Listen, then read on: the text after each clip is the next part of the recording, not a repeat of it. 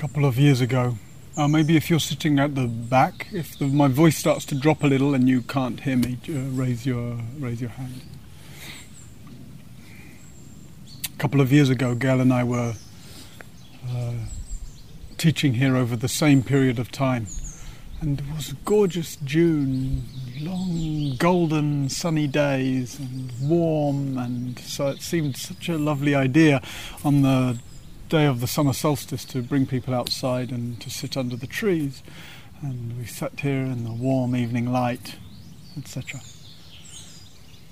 So things change, and uh, weather isn't quite the same, but it's at least dry, which it hasn't been previously. And so we thought just you know the opportunity to be outdoors there's something in the natural movement of life around. There's, nothing is static in nature. Movement of leaves, sounds of birds, and um, there's something in that certain kind of we, the elements that we've been emphasizing this week naturalness of experience the fluidity of experience. Something about a kind of an exposure to the, the openness and the spaciousness and the naturalness, the fluidity of being outside, of being among nature that's very supportive. And of course, that's how the Buddha's meditation instructions always begin. Every time Buddha gives meditation instructions in the text, first thing he says, find a suitable place for meditation, like at the foot of a tree. So, here we are. Buddha would approve.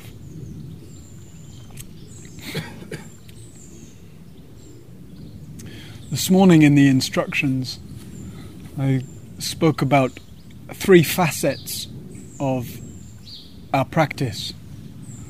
This basic practice of attending to experience, and yet different aspects of that depending on what's happening. The aspect of just collecting, grounding, steadying the attention, and embodying the intention moment by moment. And the aspect of exploring whatever aspect of experience starts to stand out to us, to pull on the attention. Whatever aspect of experience, usually where we can sense we're creating some friction with life, that there's some reactivity or that there's some view, that there's some uh, pull or push with what's happening, that can be allowed, explored, investigated. And then that third aspect of allowing a kind of an opening up of an attention, a sense of uh, the whole of what's happening and the way in which this natural fluidity of life is holding us, carrying us, expressing itself through us. That this too, this organism, just like trees and sky and birds, etc., reflects these same qualities. So, having explored those, or spoken a little about those three aspects this morning in terms of meditation, I thought I'd speak about the same three aspects this evening, but in a kind of broader view of them as pertains to as to the whole of the rest of life, really. The the kind of yeah, everything that isn't formal meditation, formality of sitting meditation, or the formality of walking meditation, etc., mm. or the formality of the way we pay attention in precise guided movement and meditation.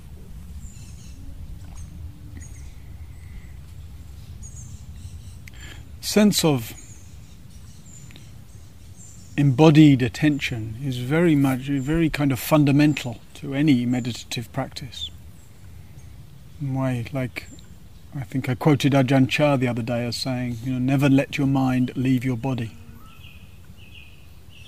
And yet it's so fundamental, it's so ordinary, we could say, that we easily overlook the significance of that. Or we're kind of eager to get onto something that seems a bit more spiritual or a bit more interesting than uh, breath and body. And yet, I would certainly say from my own practice that the the the most significant, most transformative aspect of practice that we can basically develop with a bit of sincerity, with a bit of consistency, we can really develop is that capacity to have our sense of moment by moment experience happening from here, to be on the inside of. Is that a strange way to put it, maybe? But to, to have a feeling of congruence with the unfolding moment. We, all of us, and sometimes people say to me, Oh, I've, I've really tried meditation, but it's not for me. I'm not a natural meditator. like, like as if there are some natural meditators. Right? We all of us have, like we were speaking the other day about our cultural education, we all of us have developed a strong capacity, and it's a useful capacity, to abstractify. Right? To be able to conceive in abstract terms, to be able to imagine, to be able to project forward into the future, to be able to reflect backwards on the past, etc. And the natural process of evolving those capacities, developing those capacities, is such that we end up getting a little overly uh, seduced by them. Or we come to, to conceive, not very consciously necessarily, that, that that is the way our mind works. And it is the way, it's as far as most people get with the way their mind works. And yet it's a kind of, it's, it's a useful and particularly human way to use our mind, and it's also rather, it's a partial capacity. So with some consistency, with some sincerity, we can train the muscle of attention so that embodied presence being here where life is happening becomes increasingly just normal, just where attention lands and stays. And of course, abstractions still can go on perfectly well. The capacity to imagine and remember and plan, etc., is going on very well. And sometimes, even, that planning or remembering or imagining might take us away, might seduce us. And yet, when we realize that that being seduced has happened, it seems like the exception rather than the norm. It seems like, oh yeah, that funny thing I did where I just got uh, overly involved in some imaginal thing. Sometimes near at the beginning of practice that can seem hard to imagine. And the reason it seems hard to imagine is because we feel like we have to put a lot of effort into being present. Like as if being present involves holding my attention here. Right? Like breath, breathing in, I made it. Breathing out, I made it. Breathing, oh yeah, but uh, oh damn, I got to haul my attention back to the present moment. Uh, if that's what we mean by embodied presence for, all the time, forget it. would seem exhausting, and I and I, I, just can't sustain that degree of effort. So I give up after some time, and when I give up, what happens? The giving up is like a uh, going off again, which seems to provide some relief. And yet, increasingly, as we pay attention, we notice that the going off, which we're constantly waking up to, right, in meditation again and again, or waking up to the fact that that going off isn't actually just some kind of effortless uh, flowing along. That implicit in that being caught up in something is a certain tension pattern. The investment of uh, thinking about, the investment of uh, of basically being being pulled and pushed around by that. And that being present isn't a question of dragging our attention back to here, to body, to breath. It's rather much more increasingly a question of recognizing the tension inherent in being caught up and, oh, and dropping it, relaxing it, softening it, unhooking from it. And in that unhooking, here we are. It doesn't require effort to be present. Just now, if I just ask you, are, are, you present right now? Of course you are. Of course you are. Can you feel yourself sitting here? Of course you can. Do you need to do anything to know that you're sitting here? No. At least, I don't think so. Correct me if I'm wrong. It's, it's really, really obvious that you're sitting here.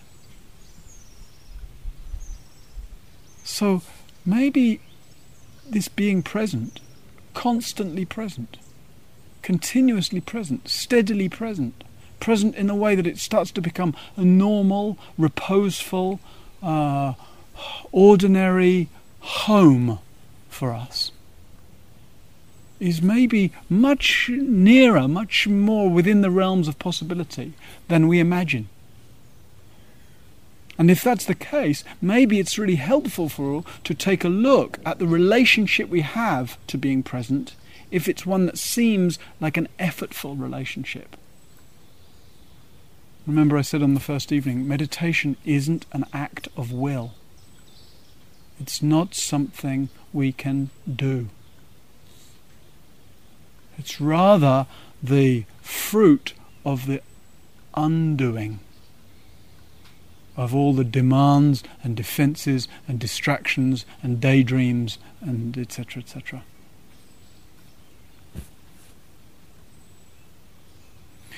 So we might come to an environment like this, right, for a practice intensive, an embodied awareness intensive, where all day long the uh, the emphasis is on that, where the situation is supportive, where teachings are there to support us, where the goodness of each other's practice serves as a container of support, etc. And we find, no doubt, over these days, as well as moments of going off here and there, we also find moments of feeling present. Uh, moments of a, a kind of heightened intimacy with experience. Moments of feeling, oh, that's what it is to be inside the breath. Oh, that's that thing that I always heard that I didn't. Knowing the breath in the breath sounds like a strange uh, construction linguistically, but oh, this is knowing the breath inside by being inside the breath. Oh, this is embodied presence. I can kind of feel the cellular tingle of just being here. And you might describe it a little differently than that, but no doubt you everybody has had some taste of that sense of presence. And wonder that wonderful, supportive, and yet that can also be problematic in terms of this encouragement to have that as a as an aspect of uh, of our practice in all moments, because this is a rarefied kind of environment and so the the feeling of presence. Somebody wrote me a note the other day saying, "Can you please talk more about the feeling of presence?" And there is no feeling of presence. Right? Presence, we're present to whatever feeling's here. We might be present to being cold. Then we say, "What's the feeling of presence?" It's cold. or we might be present to feeling nervous. What's the feeling of presence? It's sort of jittery. Presence itself is feeling less. Right? It's the capacity to know what we're knowing, to recognize what's being recognized, to feel what's being felt, to have the light of awareness be shone on whatever's appearing. But in an environment like this, something's happening with the sensitivity, right? Because there's less sensory input. The, the, not speaking to each other lets the nervous system quieten down, etc. So it's like one is more sensor, sensorially. Is that a word? Sensorially? Yeah, we'll take it. one is more sensorially sensitive.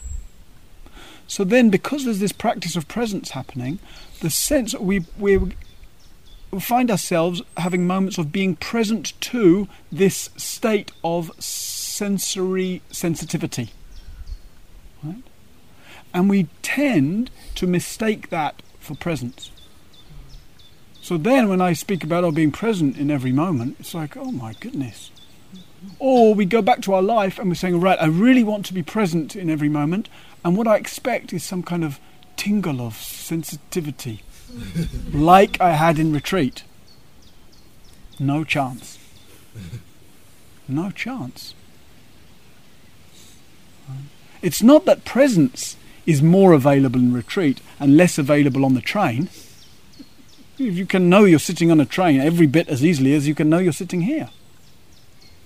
But the heightened sensitivity is that's born of the conditions. Right? So when you're on the train and you email thing on your phone's going crazy because it's been turned off for five days, and the baby across the carriage is crying, and there's an announcement that the train's going to be delayed because it's England, and right, well, you know, you're a sensitive organism, right? You're responding to all of that. And then you're going to try, oh yeah, but let me be present. Yes, please do be present, but don't expect it's going to be all light and tingly and. Uh,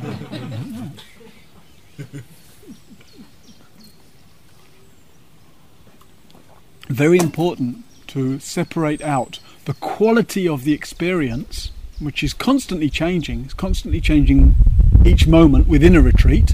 And of course, it's definitely changing from within a set of conditions like this to the next set of conditions, whatever they are to separate out the quality of experience from the the way we can incline towards experience, the way in which we can listen to experience, the way in which we can embody experience, be here for experience. In other words, the way we can know what we're knowing moment by moment. So, over the next 24 hours, you've got a lot of opportunity to experiment with that. And to to dis- discern between the feeling, the sensitivity, the quality of experience, and between the uh, the inclination, the the attitude, the way of attending. The first isn't sustainable, and the second is always available.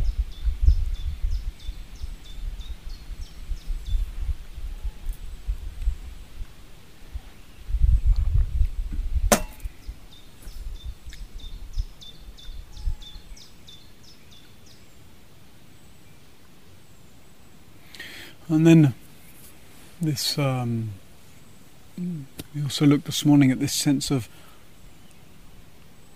having established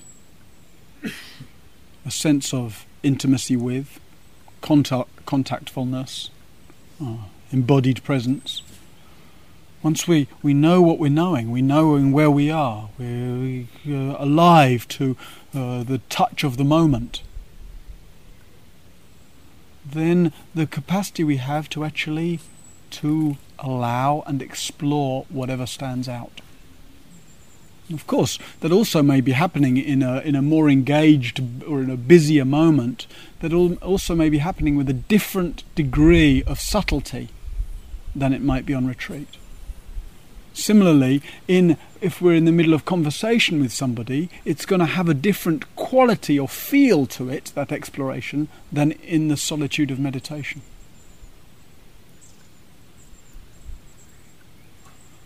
So we talk about being present in every moment. There again, easily we think that means every moment should feel like meditation.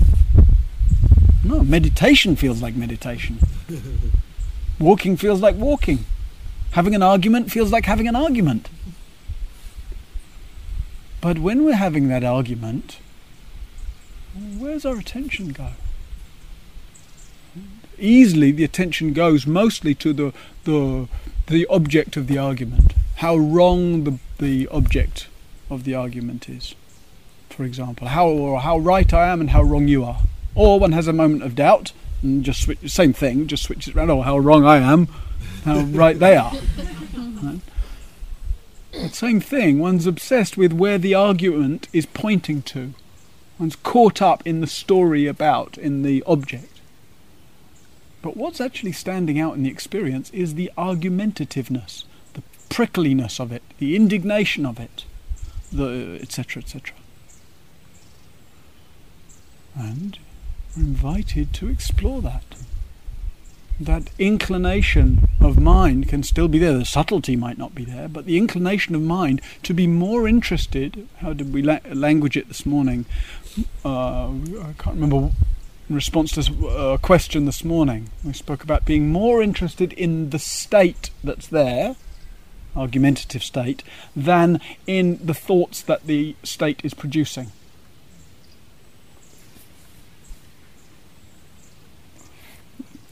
the Buddha used these two words to to um, to indicate two different ways of uh, exploring experience: vitaka and vichara. And the way the image he gives, he says vitaka is like the the finger pointing to the experience. Oh, this is what's happening. Oh, argumentative. Or oh, uh, afraid. Or oh, confused or oh, whatever it might be, and do the recognizing the state. Then vichara, he says, is like the palm of the hand, handling the experience. Right? It's one thing if you see something, you say, someone asked me to, today, what's this? So you point to it in order, I'm pointing to this. If I point to, oh yes, it's this. Right? Pointing to it helps us to recognize it, but then handling it. Oh, it's like this weight, texture, temperature, feel. It's a very helpful image, I think, for that sense of exploring, opening to, inquiring into experience. Knowing the state I'm in and then being willing to handle it. Being willing to handle it. Oh. Handling it means being patient with it, getting to know it, being open to the kinds of associations, images, memories that may go along with it. The places, you know, it's very, when you have some reactive feeling, it's not the first time you've had that feeling. I bet it's decades since you had a feeling for the first time. Right? So there's a lot to be known in the vichara, in the handling that feeling. And the willingness to see, oh, where do I know this from? This confusion, this anxiety, this feeling that I'm definitely right in the argument or whatever.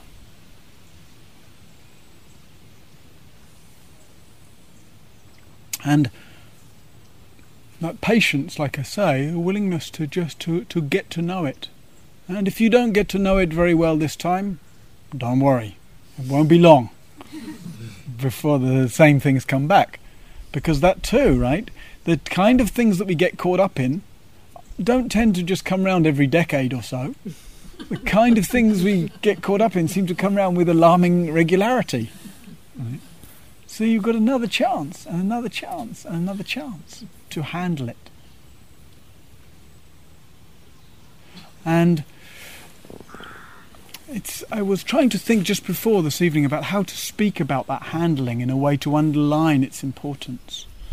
I know for myself, the first few years of my practice, I was really focused on insight in a kind of, uh, you know, I wanted earth shattering insights. And I wanted them now. Right? Come on, it's all about the here and now, this practice, right? I want insight now.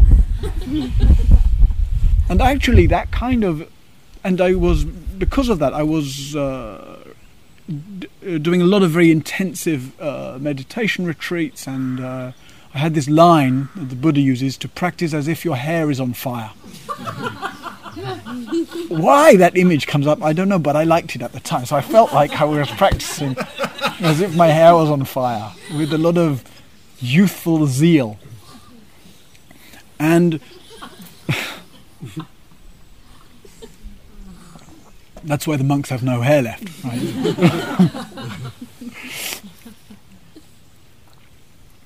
and that kind of intensity can really um, can bear a lot of fruits in terms of insight. Right? And uh, it can lead to very concentrated states. It can lead to very still states. It can lead to very expansive states. It can lead to very um, strong experiences of some of the things we've been speaking about the, the natural unfolding of things, the sense of self and world disappearing and or reconfiguring in the way we were speaking about last night, etc. But it doesn't tend really to lead to the kinds of insights that have a great deal of uh, transformative power on the more psychologically ingrained material the stuff that was we got reinforced to us growing up, the emotional uh, wounds or confusions, the feelings of neglect or abandonment or uh, mis- being misunderstood, the shame or the guilt or the uh, whatever may have come out of being punished, etc., uh, etc. That stuff needs vichara needs handling, needs being patient with, needs being gentle with, needs being rather forgiving to ourselves again and again of the fact that, oh, there it is again. And the forgiveness and the closeness to it and the willingness to feel its quality, to handle it, to explore it, start to develop both understanding of it and a rather a kind of tenderness towards our own inner lives. And you know, retreats are are um, anything can happen, kind of. But sometimes what happens on retreat, sometimes long forgotten bits of our life may may appear rather suddenly and dramatically. Sometimes we may be dragging along something from our recent past with us and keep dragging it along all through the retreat. Sometimes we come to retreat and we find, oh, everything drops away and there's a lot of uh, quietude and the stuff of my life has receded even sometimes to the point where I think, oh, my, oh, the stuff of my life that I used to trouble so much about. and it's not until we get back on the train that we're reminded that there's the stuff of our life. And people have said this week, you know, oh, well, last time I came on retreat, it was, you know, such and such. But this time, it's completely different. yeah. Yeah. Last time it was so easy and it was so pleasant and it was so deep. But this time, oh, I'm restless and I'm agitated, etc. Or last time, I found it so difficult to be here, I found the silence difficult, but this time I've just dropped into it. Yeah. Mm, can't predict uh, mind. And yet, in our daily life, we're being exposed more, uh, you know, frequently and regularly and pretty reliably to the stuff that needs some vichara.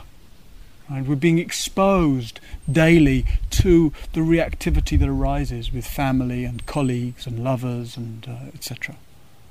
We're being exposed to the kinds of uh, friction that we generate around our work or around our social lives or around our uh, quest for meaning or etc. etc. In other words, we're being exposed to just exactly the stuff that wants care and attention. We're being exposed to just exactly the stuff that needs some handling, some allowing, some exploring, some making room for, some being tender with.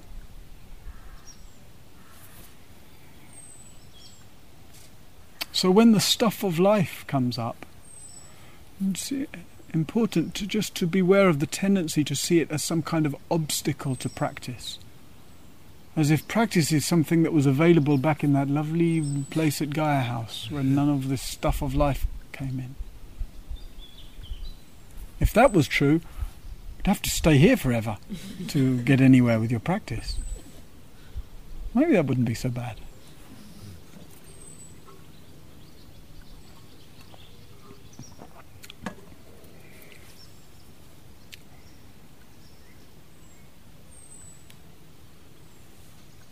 And then this other aspect we pointed to this morning, a kind of expansive awareness.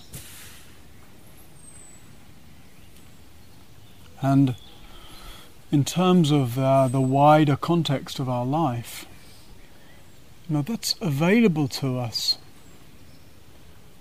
Not just available to us, it's, it's a more common experience than we, than we might know or think or recognize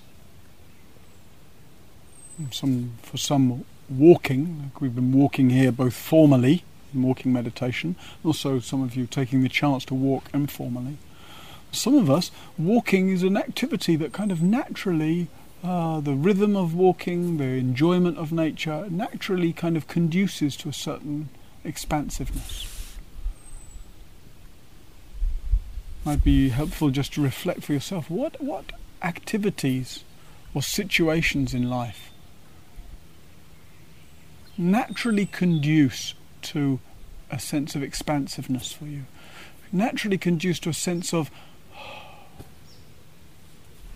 allowing it to happen by itself, whatever the it is. For some, it's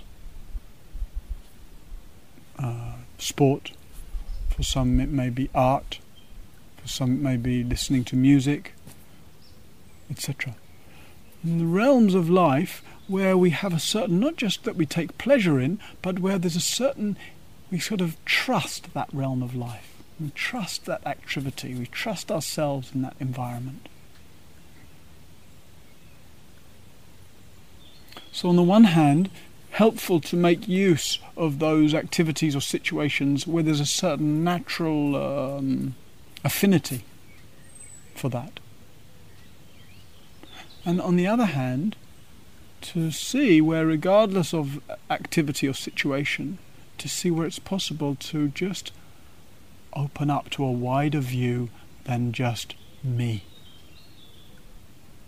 If we don't incline our attention in that wider view, then the default mode tends to be to kind of close in on ourselves in terms of me, my preoccupations, my needs my wishes and my um, my my work and my you know, just my my stuff all the time. And the more time and energy goes into me and my, the more we reinforce the sense of me and my. The more me and my seems like it's the most important thing. The more me and my takes up all the space The more we can incline our attention in this kind of inclusive. It's not to leave me behind, right, and go off so that uh, just bump into a lamppost. But that sense of expanding, that what I call me, which as we've been exploring turns out to be rather mysterious, edgeless, centerless, What I but what I call me this sensitive organism has a whole lot going on to it. That which is seen, that which is heard, that which is felt, that which is imagined. It kind of extends beyond this fresh flesh shaped boundary in all kinds of ways. Consciousness is, by its very nature, expansive, inclusive, wide open.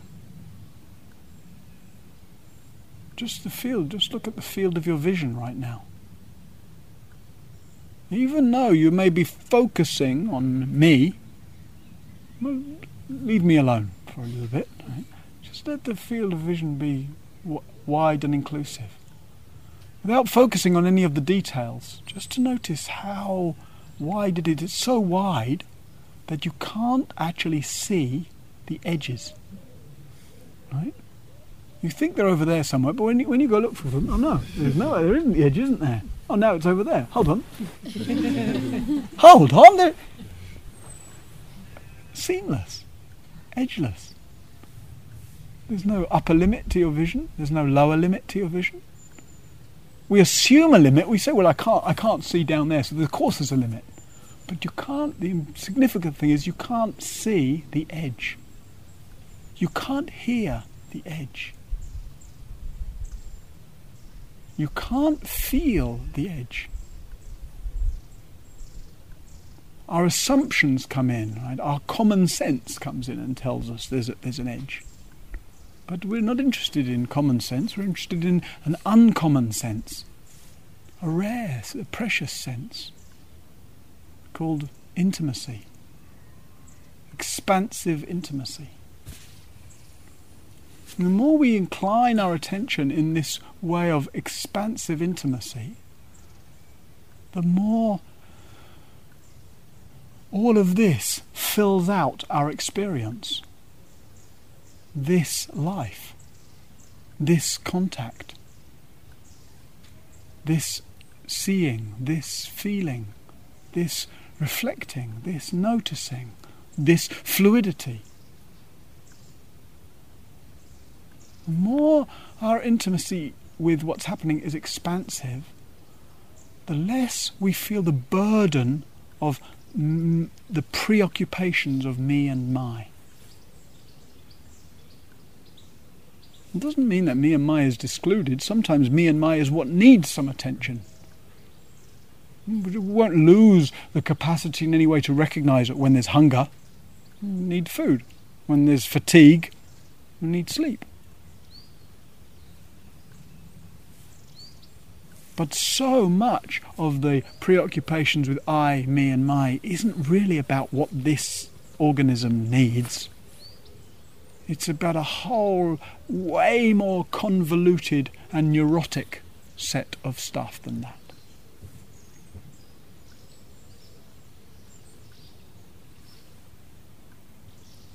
So, plenty of opportunities. Like we've been speaking about the train. And I was the years that I lived in, in India, a lot of time in the in the Indian Himalayas, lots of bus journeys. And on the one hand, those of you who've been on Indian bus journeys know that it's a contemplation of the fragility of life, right? so on the one hand, we're lurching round mountain corners, boulders crashing across the road. I was actually in several bus crashes while I was there as well. So you're breathing in, breathing out, uh, contemplating uh, impermanence. and at the same time, out the window, there's these kind of fabulous vistas, wide open spaces. The smell of cedar forests and the kind of majesty of mountains and uh, kind of interesting, uh, you know, just to notice the difference. What happens if I focus just on my I, there's nothing I can do about the way the dri- bus is driving. I mean, I can get off, but you know, I'm not. I can't go and ask the driver, "Excuse me." so, what I can either focus on me and my and my anxiety, etc., or a sense of wow, the kind of mysterious majesty of life, in which this little speck somehow getting very neurotic about what's happening here just doesn't seem so important. And so it might be going on the train home tomorrow, which is not quite as death defying, maybe. uh, but how easily one can be sitting in that train, or whatever the situation may be in one's wider life, how, how easily one can be sitting in any given situation and by default just finding oneself getting lost in the loop of me and my, just by habit. And all the while, there's this vast world outside the train window or outside wherever it might be. And even if we're in a windowless room, there's still the space around. The kind of the gestalt view, right? the whole view, the inclusive view of what's happening here right now.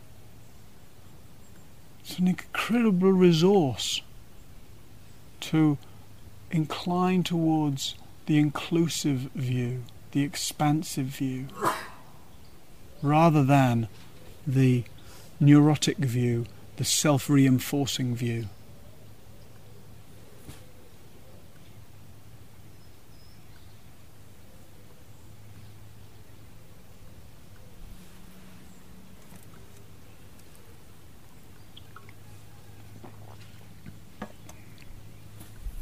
And so these these reflections, trying to tie together the sense of these three aspects in the formal practice which we were speaking about this morning, and to to show a kind of equivalence or availability in all moments, all activities, all situations.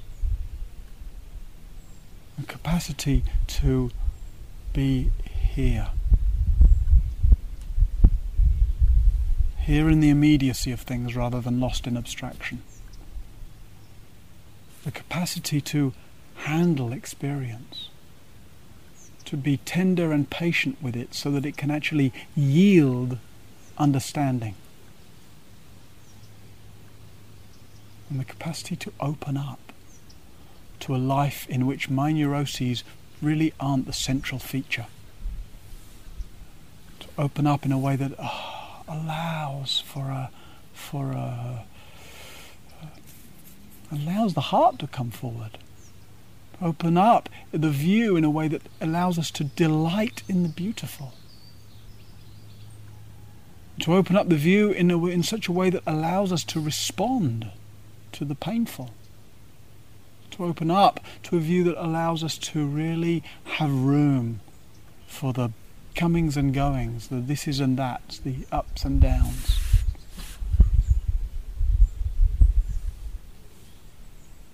And there is no moment, there is no situation, there is no activity that can't benefit from these ways of inclining our attention. So it's for the sake of freedom that I offer these reflections. It's for the sake of freedom that I invite you to incline in that direction. It's, sake, it's for the sake of freedom that, uh, yeah, that I offer this vision of uh, the possibility of really transforming the way we experience life and understand life and respond to life.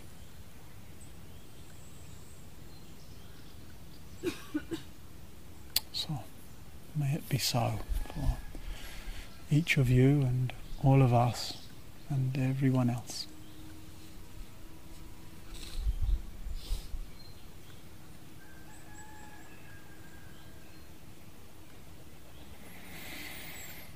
Okay. So it's got kind of still out here now. It doesn't seem so cold to me. Maybe just because I've been. Uh... so I was thinking we would go back in for the last sit, but now everything's out here and cushions are here. My sense is maybe we come and sit back outside again. Does that? I see some nodding. Maybe some of you are inwardly shaking, but uh, if you if you do feel cold, there are some shawls. So, some time for walking in the evening light, and then uh, if you could who was it? Yeah. if you could uh, ring the bell just before nine, five to nine, and then we'll have a last short sit here under the Bodhi tree of Gaia House together. Thank you.